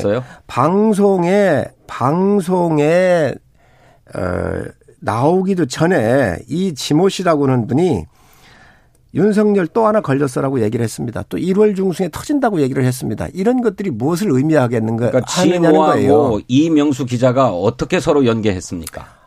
MBC 기자하고 이 지모 전과 오범인 사람이 예. 채널 A의 사건 때 관련이 있는 사람들이에요. 예, 그런데 그렇지 않습니까? 그런데 이번에 또 다시 이러한 사건을 사전에 알고 있었다는 거예요. 음. 어? 알고 있었다는 거예요. 이런 사실이 어떻게 알까? 이런 것들이 이 공작에 다 관여됐던 사람들이 이번에 또 이름이 나와요. 그러니 이런 부분에 대해서 명확하게 국민들한테 알려야 될 거 아닙니까? 아니 알고 있었다는 사실이 이명수 기자가 어, 김건희 씨하고 통화한 사실이 이제 1월 중순이면 나올 거다라고 미리 예고했었다 이런 말씀인가요? 그렇습니다. 그렇게 하고 윤석열이 또 하나 걸렸다라고 얘기를 했거든요. 아니 자, 그건 그러면 기자들 사이에서 일어난 일 아닙니까? 이게 기자가 아니고 이 사람은 전과자입니다. 그리고 채널 A에 관련돼 예. 있어서 그 당시에 제보자입니다. 그? 지모 씨의 얘기는 어디서 들으셨어요? 아, 본인이 페이스북에, 페이스북에 올렸다는 거예요? 페이스북에? 올렸어요? 음. 이런 예. 사실을 이- 이런 사람이 다 어떻게 알죠? 계시는군요. 예. 저는 잘 몰랐습니다만 아, 언론에 다 나온 얘기입니다. 그 지모 씨가 이명수와 김건희의 통화를 어떻게 알게 됐는지 그것이 보도될 경위를 어떻게 알게 됐는지 저는 모르겠습니다. 그런 건데 그것이 공작이라고 단언하는 것도 이상하고 또 지모라고 하는 사람이 그런 공작에 개입할 수 있을 만한 위치에 있는 사람인가도 제가 잘 모르겠어요. 근데 문제는 김건희 씨 본인이 이명수 기자와 통화를 하면서 여러 가지 정치 현안이나 정치 사안에 대해서 부적절한 인식을 그대로 노출했다는 것입니다. 그게 문제라는 거예요. 그게 대통령 후보의 부인으로서 과연 합당한 인식이냐, 매우 부적절한 인식이다라고 하는 것이 국민적인 판단이라고 하는 겁니다. 아까 말씀드렸던 것처럼 윤석열 후보의 일정뿐만 아니라 선거 캠프에 깊숙이 관여를 해요. 그래서 선거 캠프에 조직이나 인사나 또 그네들의 전략을 수립하는 데 있어서까지 김건희 씨가 세세하게 코치하고 있고 심지어는 본인이 뛰어나다고 생각되는 기자를 초빙해서까지 강의를 시키잖아요. 그리고 그것도 서- 선거 캠프에 코바나 컨텐츠라고 하는 김건희 씨의 사업체 직원들이 다 들어가서 선거를 하고 있는 모양이더라고요. 그 코바나 컨텐츠 그, 걸 함부로 얘기하시지 사무실에 마세요. 사무실에다가 선거 캠프 관계자들을 모아가지고 교육을 시켰지 않았습니까? 그래가지고 강의료로 30분 강의를 했는데 105만 원을 줬다는 거잖아요. 그 어저께 보도에서 다 나왔습니다. 네?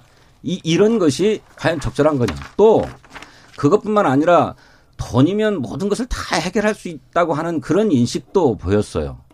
미투가 돈 안 줘서 발생하는 거다. 뭐 이런 얘기를 하지 않았습니까? 네?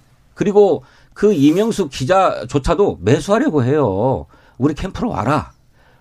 하는 거 봐서 1억 원도 줄 수 있다. 이렇게까지 얘기를 하고 또 우리가 집권하면 이명수 기자 당신이 좋지 않냐.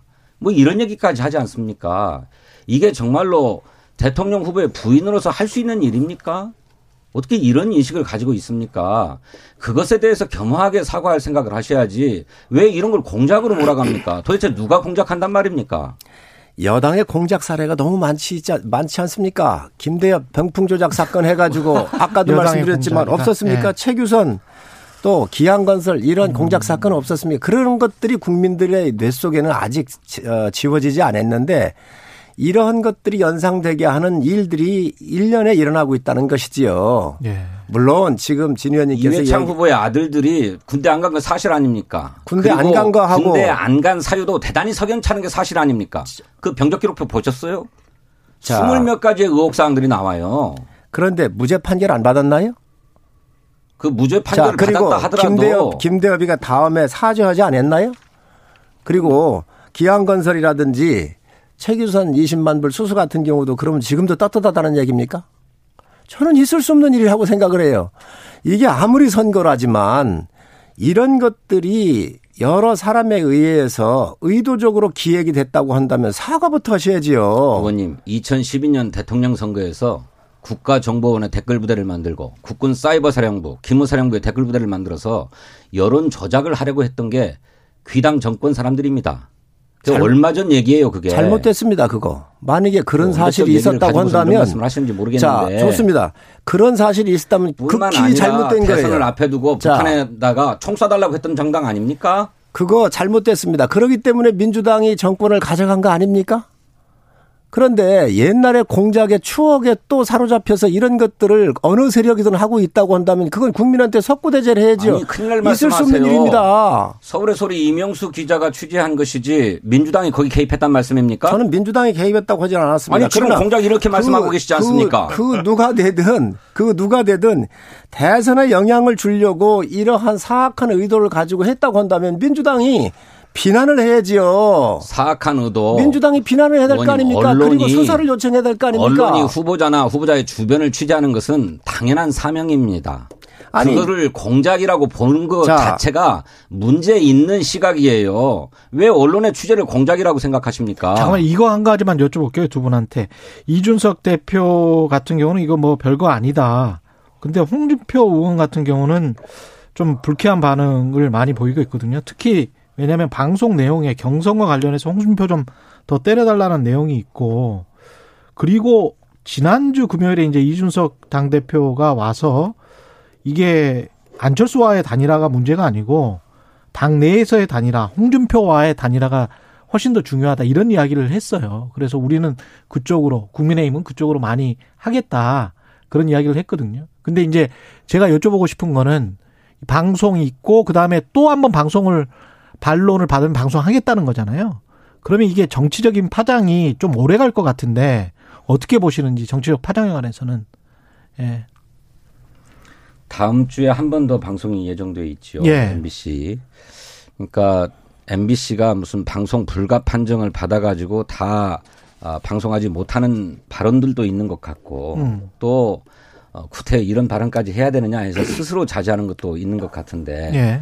그에 이어서 뭐 서울의 소리라든지 이런 유튜브 언론에서 어 발언의 전체가 다 공개되고 있기 때문에 에, 이 통화 내용의 정치적 파장이 어떻게 흘러갈지는 저도 가늠하기 어렵다고 생각합니다. 그런데 에, 생각만큼 음. 막 경천 동지할 음. 자폭성 발언 뭐 이런 거는 없을 가능성이 높다고 생각해요. 예. 왜냐하면 아까도 말씀드렸던 것처럼 기자의 전화에 응대한 것이었고 또 그 기자가 서로 신뢰관계가 어느 정도 쌓여 있는지 모르지만 서울의 소리라고 하는 매우 비판적인 언론의 음. 기자였기 때문에 김건희 씨도 굉장히 조심했을 거라고 생각해요. 음. 어, 그렇지만 그렇지만 어, 전체적으로 여러 가지 정치 사안과 현안에 대해서 김건희 씨가 보여주고 있는 인식은 어, 상식과 굉장히 동떨어진 것이다.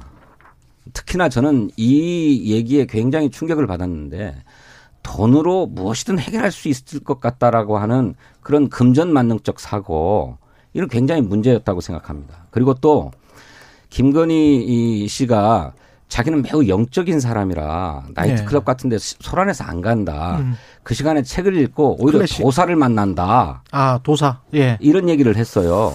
그런데 윤석열 캠프가 무슨 무속인에 의해서 조언을 받고 있다느니 하는 얘기들은 무슨 왕자 논란에서부터 계속돼 왔던 것 아닙니까? 근데 그런 것에 일단이 드러나고 있는 게 아닌가. 저는 오히려 이런 것이 그냥 뭐 김건희 씨의 발언 몇 마디를 가지고 보도할 게 아니라 후속 취재되어야 되고 실제로 그 캠프가 그 무속인들에 의해서 좌지우지되고 있는 것인지 음. 그리고 윤석열 후보의 메시지나 일정이나 주요한 네. 결정들이 이렇게 샤머니즘에 의해서 결정되고 있는 것인지 예. 이거는 밝혀져야 될 문제다. 송인종 의원님 마지막으로 예. 공정과 정의를 늘 부르짖었던 민주당이고요. 또 사람이 먼저다라고 하는 정말로 국민들한테 혹하는 선거 구호를 내세웠습니다. 그런데 줄리 의혹 같은 경우를 음. 제기를 하면서 얼마나 인격살인을 했습니까? 그래서 저는 그런 생각을 합니다. 민주당이 이번, 줄리 의혹을 제기했습니까? 아니 줄리 의혹에 대해서 자꾸 그렇게 섞어서 얘기하지 줄리 마십시오. 줄리 의혹에 대해서 이야기하는 의원들 많이 있습니다. 섞어서 얘기하지 아니, 잠깐만 마세요. 계세요. 그런 적 없어요. 아, 줄리 의혹에 대해서 다 그럼 제가 의원들 설명을 해드리죠. 이런 거 이러한 줄리 의혹 같은 경우를 제기를 하고 의원들이 얘기를 하고 그랬는데 정말로 이런 일들이 이루어질 때에 공당은 이런 분들 고발하십시오. 그리고 이런 악행을 저지르는 사악한 무리가 있다 그러면 민주당이 나서서 먼저 성명이라도 내고 공정하게 수사를 하라고 고발을 먼저 하십시오. 전 그래야 민주당이 정, 정의로운 정당이고 사람이 먼저다라고 얘기했었었던 이 슬로건에 맞는 행동을 하는 거라고 생각을 해요. 지금 이 누구나 다 지역적인 문제가 있을 수 있습니다. 또 비판을 가할 수 있다고 보여집니다. 그러나 중요한 것은 그 지역적인 문제를 떠나서 우리 사회에 사회적인 이 저 가치를 갖다가 훼손하고 있는 이러한 분들에 대해서 민주당이 더 먼저 수사 요구하고 하라는 거예요. 이런 것도 하지 않으면서 지금 현재 누구를 공격할 수 있습니까? 아니, 얼마나 이게 민주당이 고소해야 됩니까? 아니 지금 아니 당사자가 고소할 거고 대한민국 국민의힘에서 고소하지 않았습니까? 대한민국의 선거 시스템을 흔들고 있는 거예요. 누가 흔들고 있는데? 자, 아, 아니 지금 아니 김건희 씨를 누가 흔들다니요? 라마다 르네상스 나이트 클럽에서 봤다. 직접 자기가 접대를 받았다라고 하는 네. 증언이 나왔지 않습니까? 자, 그러니 네. 그런 사람들에 대해서 했다고 얘기를 하세요. 그런 사람들에 대해서 네? 민주당이 고발을 해야지요. 아니, 국민의힘이 고발하지 않았습니까? 이 선거를 망치고 있으니 고소하지 않았습니까? 알겠습니다. 여기까지 하겠습니다. 왜 민주당이 예. 고발을 해야 돼요? 제가 모두에서 말씀드렸던 그 대박이라는 거 혹시 오해하지 않으셨으면 좋겠고요. MBC 스트레이트 시청률 지금 찾아보니까 17.2%이 말씀 드린 겁니다. 예, 자체 최고 17.2% 나왔다고 합니다. 말씀 감사하고요. 최고의 정치 국민의힘 송일정 의원 더불어민주당 진성준 의원님이었습니다. 고맙습니다. 고맙습니다. 네. 아이 민주당이 고발해. 왜 못해? 아니 민주당 왜?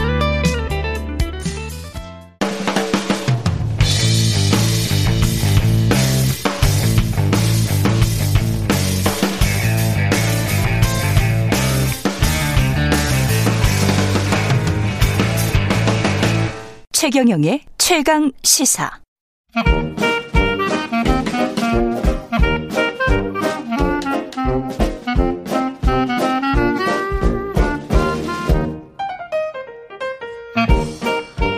네, 최경령의 최강시사 경제합시다. 월요일은 명쾌한 경제 이야기 해보고 있습니다. 요즘 일본 엔화가 계속 약세인데요.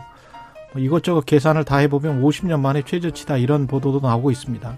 일본 와세다 대학교 박상준 교수님 모시고 자세한 이야기 나눠보겠습니다. 안녕하십니까? 네, 안녕하세요. 예, 직접 나와주셔서 감사합니다. 오늘 요즘 안식년이십니까? 네, 그렇습니다. 아, 그러시군요. 예.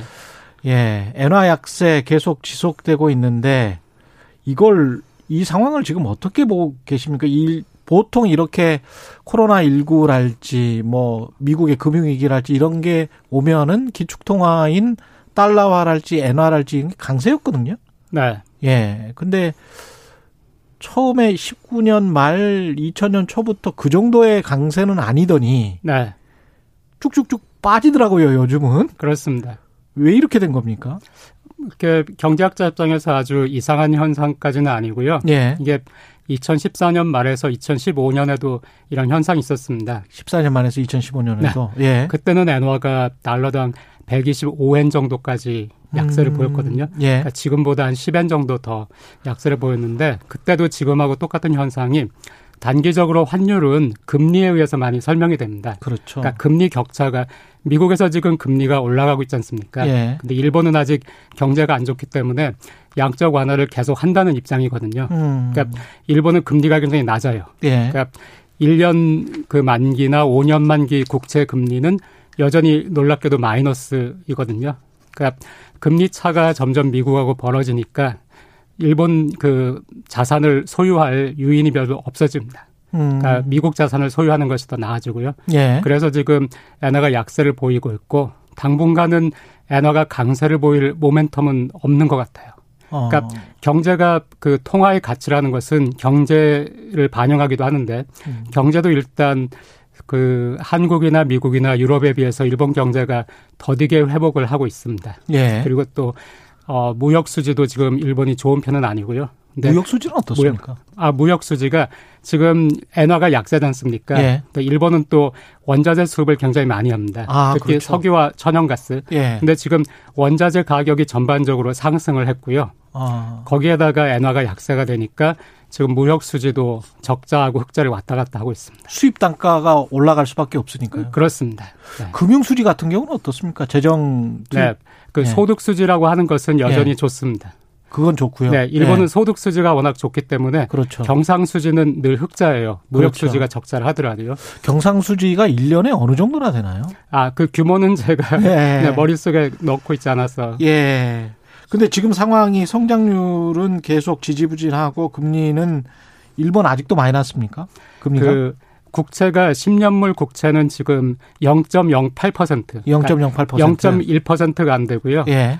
아, 5년물 같은 경우에는 마이너스입니다. 예. 근데 이제 미국은 계속 기축통화인데 금리를 올리겠다고 하고 그러면 달러화가 네. 강세가 될 수밖에 없고 네. 그러면 엔화가 이렇게 계속 약세가 진행이 될 거라고 보십니까? 네. 당분간은 120선이 깨질 수도 있고요. 120선이 뭐, 네. 깨질 수도 환율의 내일을 뭐 예측할 수는 없지만 음. 지금 현재 어 지금 115선, 116선에서 머무르고 있는 것이 예. 미국 금리가 미국 금리가 야- 미국이 이제 출구 전략을 쓰고 있으니까 음. 그 양적 완화는 이미 뭐 끝난 것이고요.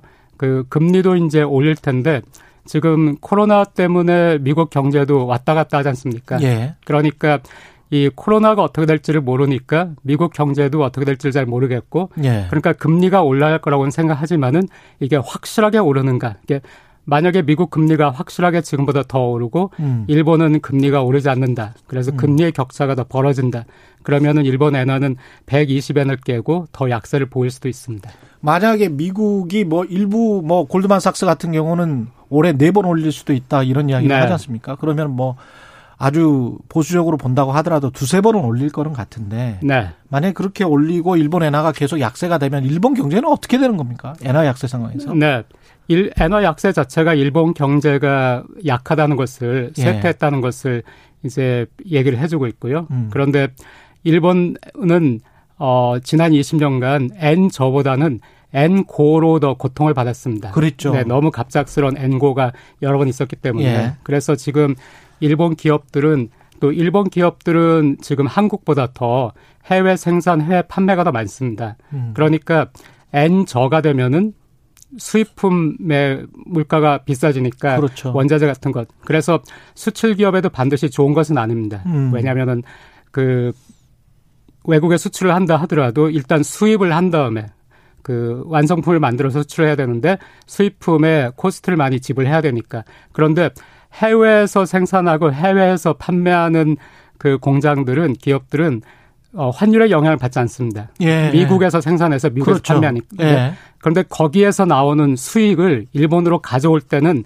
N 저면은 수익이 부풀려집니다. 그렇죠. 네네. 예. N저면은 수익이 부풀려지니까 N저일 때 최근 20년간 일본 기업들은 대기업들은 N저일 때 영업이익이 많이 늘었어요. 음. 그러니까 어, 지금 도요타 같은 경우에는 지난주에, 지난주에 엔저가 계속 진행되면서, 물론 다른 이슈도 뭐 차량용 반도체 이슈라든가 있었지만은, 도요타 같은 경우에 사상, 주가가 사상 최고치를 지난주에 갱신을 했거든요. 우리가 원화가 뭐 1200원, 1300원 할 때 수출 대기업들이 아주 수익이 좋아지는 거하고 똑같은 거네요. 같습니다. 예. 네, 네. 그런 상황이네요. 네. 그러면 네. 물가가 수입 물가 때문에 물가가 또 올라가고 그러면 임금도 안 올릴 수가 없을 거고 그러면 소득이 높아지고 그러면 일본 경제로서는 오히려 이것 때문에 모멘텀을 오히려 얻을 수도 있겠습니다. 역으로 생각을 해보면. 네, 그럴 가능성 있지만은 예. 거기에 한 가지 일본 경제는 함정이 있어요. 그러니까 함정이. 지금 지금 말씀하신 것이 자 기업의 영업이익이 늘어난다. 예. 그러면 이제 임금도 올려준다. 음. 그러면은 소비도 늘어난다. 이것이 작동한 사례는 있습니다. 제가 아까 2014년, 2015년도에는 그렇죠. 엔화가 예. 125엔까지도 절하됐다고 말씀드렸는데 그때는 실제로 임금이 올랐어요. 음. 임금도 오르고 고용도 늘고 또 소비도 늘었습니다. 예. 기업의 투자도 늘고요. 이게 2014년, 15년, 16년에 경험한 것인데 일본은 근데 지금은 그때와 다르게 세계 경제가 여전히 불안한 모습이 있습니다. 음. 그런데 일본 기업들은 불안해지면은 임금을 잘 올리지 않으려고 해요. 아. 왜냐면은 일본은 N저가 어느 날 뒤집혀서 N고가 된 경우가 많습니다. 예. 그러니까 N고를 대비해서 임금을 잘 올리려고 하지 않는데 음. 일본 노동조합은 놀랍게도 이거를 그냥 감내를 해요. 받아주는군요. 네네네. 예. 그런데 이 결과, 그러니까 그 N저가 왔을 때 영업이익이 늘고 기업도 아 지금은 상황이 좋다 해서 임금을 늘린 그 케이스가 아니고 어. 그 N저가 왔는데 기업의 영업이익이 늘었는데 여전히 불안해서 임금을 못 올린 케이스도 많습니다. 근데 임금을 못 올린 케이스에는 결국에는 사람들이 임금이 안 오르고 그 소득에 대해서 미래에 대해서 불안하니까 그렇죠. 소비가 회복이 안 됐기 때문에 그 경우에는 일본 경제가 안타깝게도 다시 또 주저앉은 경험도 많아요. 그러니까 일본은 지금 어, 굉장히 critical한 포인트에 왔다고 할까요? 예. 여기서 어느 길로 갈 것인가? 음, 아니, 반대 측면으로 보면은 금리가 점차적으로 인상이 되고 일본처럼 부채가 많은 나라, 특히 이제 정부 부채가 굉장히 많지 않습니까? 네. 그리고 또 엔저가 계속된다라고 하면 엔화로 가지고 있는 자산을 바꿀 가능성도 있기 때문에 그렇습니다. 달러로 네. 이런 측면 금융적인 측면을 보자면 네. 또 정반대 현상 네, 네. 거기다가 임금까지 안 올라 버린다면은 네, 네. 경제적으로 굉장히 궁핍해질 수도 있는 그런 가능성도 있는데요. 네. 엔화가 폭락을 할 가능성도 없진 않습니다. 아, 근데 이 가능성이 낮은 것이 예. 그러나 이제 일본의 경제학자나 일본의 그 관료라든가요 에서는 어느 정도 경계는 하고 있죠. 걱정을 예. 걱정을 하고 있는 것이 일본은 경제가 안 좋으니까 여전히 금리가 낮은 상태로 유지되고 또 금리를 낮게 유지해야만 하는 것이 지금 말씀하신 대로 정부 부채가 워낙 많으니까 이 정부 부채가 워낙 많은데 금리가 올라가면은 새로 발생하는 국채에 대해서는 약정 이자율도 올려야 되거든요. 음. 그러면 그렇지 않아도 정부 재정이 안 좋은데 정부 부채에 대한 약정 이자를 올리면은 정부 재정은 더 압박을 받으니까 그렇죠. 일본 정부는 지금 또 금리를 정부 입장에서도 통화 정책을 떠나서 정부 아. 입장에서도 지금 금리를 올리기가 굉장히 부담스러운 그렇겠죠. 입장이에요. 그런데 미국이 만약에 지금 우리가 아마도 그럴 것이다 예측하는 것처럼 음. 뭐 아까 네 번 정도 말씀하셨지만 뭐 다섯 번 정도도 보통 시장에서 마- 얘기를 하니까 예. 금리를 올릴 것이다. 그러면은 금리가 미국에서는 올라가는데 일본에서는 뭐 가만히 있는다. 그럼 당연히 합리적인 투자가라면 투자자라면. 미국에 투자하죠. 돈이 빠져나가죠. 그렇죠. 예. 돈이 빠져나가죠. 어느 통화든지 그 통화를 팔고 다른 통화를 살려고 하면은 파는 통화는 값이 떨어질 수밖에 없거든요. 예. 그러니까 일본을 팔고 미국 자산을 산다. 이러면 이제 더 떨어질 수 있는데 음. 한 가지 일본에서 엔화가 아직까지 한국이나 아니면은 음. 동남아시아 2014년 15년도에 미국이 출구 전략을 한다 할 때 신흥국에서 그 통화 가치가 폭락을 한 적이 있습니다. 예. 인도네시아, 브라질 이런 곳에서. 근데 일본에서 이게 아직 발생하지 않는 이유는 일본은 해외 자산이 워낙 많아요. 그렇죠. 전 세계에서 가장 많아요. 예. 근데 그 해외 자산에서 계속해서 소득이 발생을 하고 있습니다. 음. 해외에서 발생한 그 소득은 언제나 일본으로 올 수 있는 소득입니다. 네. 아까 그 경상수지 네네. 그렇고요. 그렇습니다. 경상수지 안에 있는 소득 예. 수지. 그러니까 그 해외에서 발생한 소득은 예를 들어서 미국에서 아마 가장 많이 발생할 텐데 음. 거기에서는 달러로 소득이 발생하지 않습니까? 임대료 받으면 달러죠, 그게. 그렇죠. 예, 예. 예. 근데 그 달러를 일본으로 가져온다는 얘기는 일본 엔화를 산다는 얘기거든요. 음. 그러니까 일본 엔화를 살 수 있는 파워가 또 일본에는 있습니다. 예. 그러니까 바꿔줄 달러가 또 자체적으로 보유하고 있는 거군요. 네, 또. 달러를 엄청 많이 가지고 있죠. 예. 일본 기업도 일본 정부도. 음. 그러니까 일본 엔화가 지금 어 가치가 너무 낮았어. 이렇게 되, 면은 일본의 이제 시장 기업이나 거기에서 음. 어 지금 일본 통화가 너무 싸. 지금 사야 되겠다 해서 일본 통화를 사기 시작하면은 아. 일본 통화는 절하를 멈추고 다시 이제 안정이 되는 안정이 것이죠. 된다. 네네. 예. 근데 최근에 노구치 유키오 어, 히토스바 시대 명예 교수인데 이분이 네.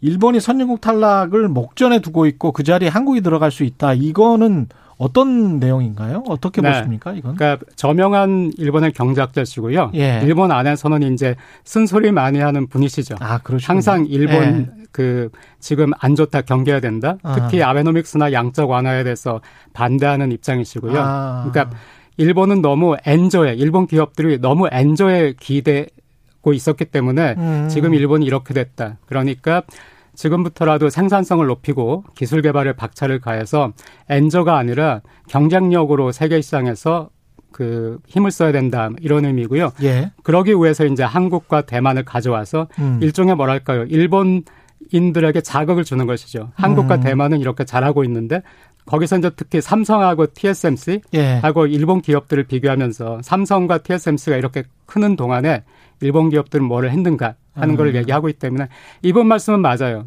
지금의 그 성장률을 그대로 간다면은 그 명목 1인당 GDP에서도 한국이 결국 일본을 추월하게 되고요. 언제쯤에요?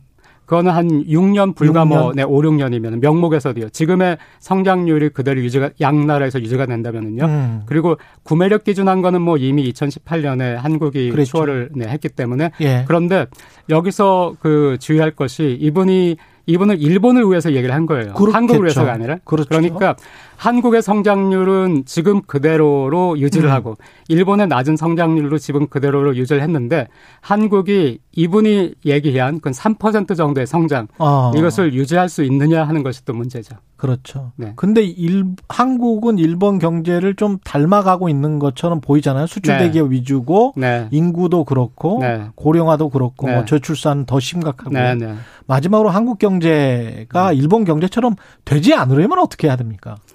어, 굉장히 그 어려운 도전이 많다고 생각하는데요. 예. 특히 국민연금 같은 경우에 예. 지금 한 번 국민연금이 적자 고갈되기 전에 한국에선 자꾸 고갈 얘기하시는데 음. 고갈되기 전에 적자로 들어서면은 음. 정부 재정에서 그 적자분을 보전하지 않을 수가 없어요. 그렇죠. 일본이 그 적자분을 보전한다고 정부 재정이 그렇게 엉망이 됐거든요. 아. 그러니까 한국도 그렇게 되면 정부 재정이 엉망이 되는데 예. 그러면 지금 한국은 가계 부채도 높은 편이기 때문에 음. 굉장히 왜냐하면 지금 한국에서 어려운 일이 생기면은 자 정부 재정이 괜찮으니까 정부 재정을 쓰자. 그렇죠. 네, 이게 한국에서는 하나의 힘인데 그렇죠. 일본에서는 할 수 없는. 음. 그런데 이 정부 재정마저 어려워지면은 그더큰 일이죠. 그렇죠. 그러니까 정부 재정이 지금 좋을 때 음. 이때 이제 지금은 쓸 수밖에 없어요 돈을 어려운 형편이니까 네. 돈을 쓰더라도 10년, 20년 장기적으로는 어떻게 정부 재정을 운영하겠다 이게 있어야 되고요. 음. 가장 중요한 것은 일본이 계속 우리가 일본 뭐안 좋아 안 좋아 막 망하는 것처럼 얘기해도 안 망하고 있는 것이 네. 일본 기업들이 뭐 노요토라든가 소니라든가 히타치라든가 살아남았고 지금 몇 년째 영업이익을 굉장히 잘 내고 음. 있습니다. 그렇기 때문에 한국에서도 기업이 잘 나가야 되는데 음. 또 특히 한국은 아시겠지만 중소기업이 많이 약한 거 우리가 그렇죠. 알고 있으니까 중소와 벤처기업을 한국이 잘만 어떻게 살려야 될지 모르겠지만 잘 살리면은 한국이 정말 노구치 교수가 말씀하신 대로 음. 일본보다 더 우위에 설 수도 있죠. 연금 개혁과 중소기업이 강해져야 된다 이런 말씀 해 주셨습니다. 고맙습니다. 네. 예, 지금까지 최경련의 최강시사 경제합시다 와세다 대학교 국제학술원의 박상준 교수님이었습니다. 고맙습니다.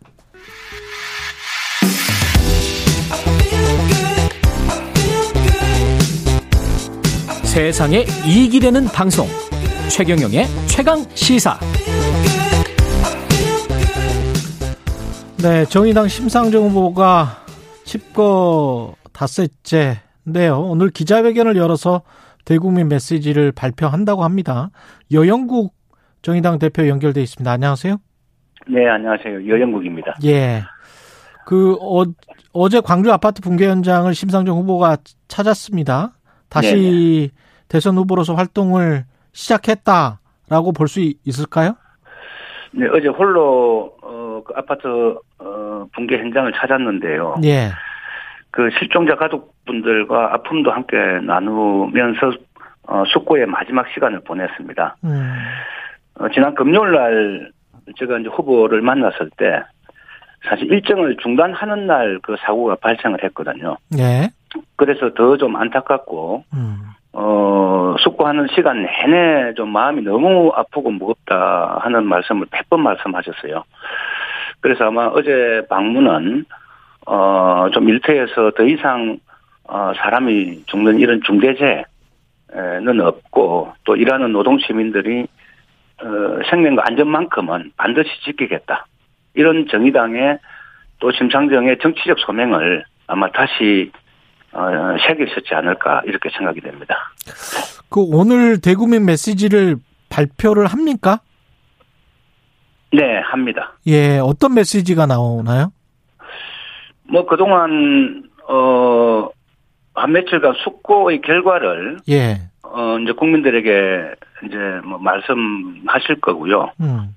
어, 그래서 그동안 정의당과 심상정이 대변하고자 했던 이런 노동자들이나 약자들, 어, 한테마저도 제대로 어, 호응도 못 받고 지지를 받지 못하는 예. 뭐 이런 상황을 좀 더 엄중하게 에, 좀 보면서 음. 어, 좀 그런 데 대한 소회, 반성, 어, 그리고 이제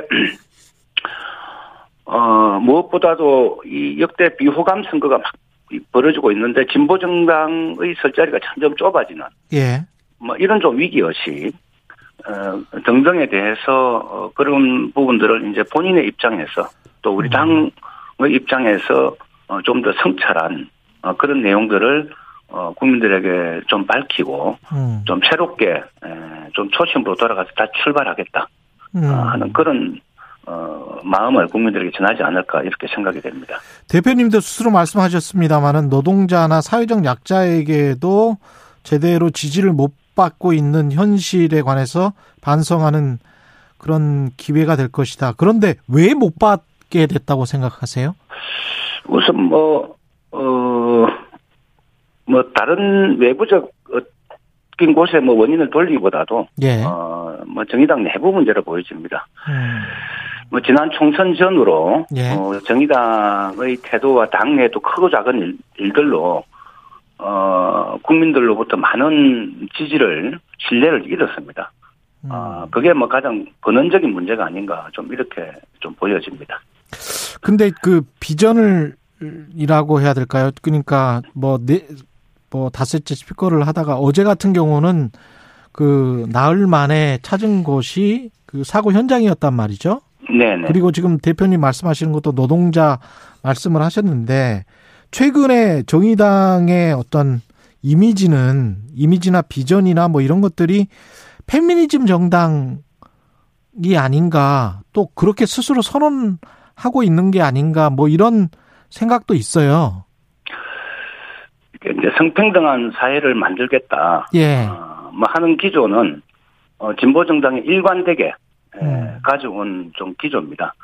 어, 최근에 이제 이게 서로 막 그 어떤 이 페미니즘 문제가 무슨 이건 남성과 여성의 갈등처럼 예. 뭐 이렇게 계속 비추어지고 있는데 그거는 좀 명백히 좀 잘못된 거다. 저희들은 그렇게 좀 생각을 하고 있고요. 예. 막 그런 점에서도 어 우리가 성평등한 대한민국을 만들기 위해서 어좀더 어 많은 사람들 이야기를 듣고 경청하고 왜 이런 갈등들이 생기는지 음. 그런 걸 더 좀 깊이 성찰하면서 좀 바라봐야 될 문제가 아닌가 이렇게 보고 있습니다.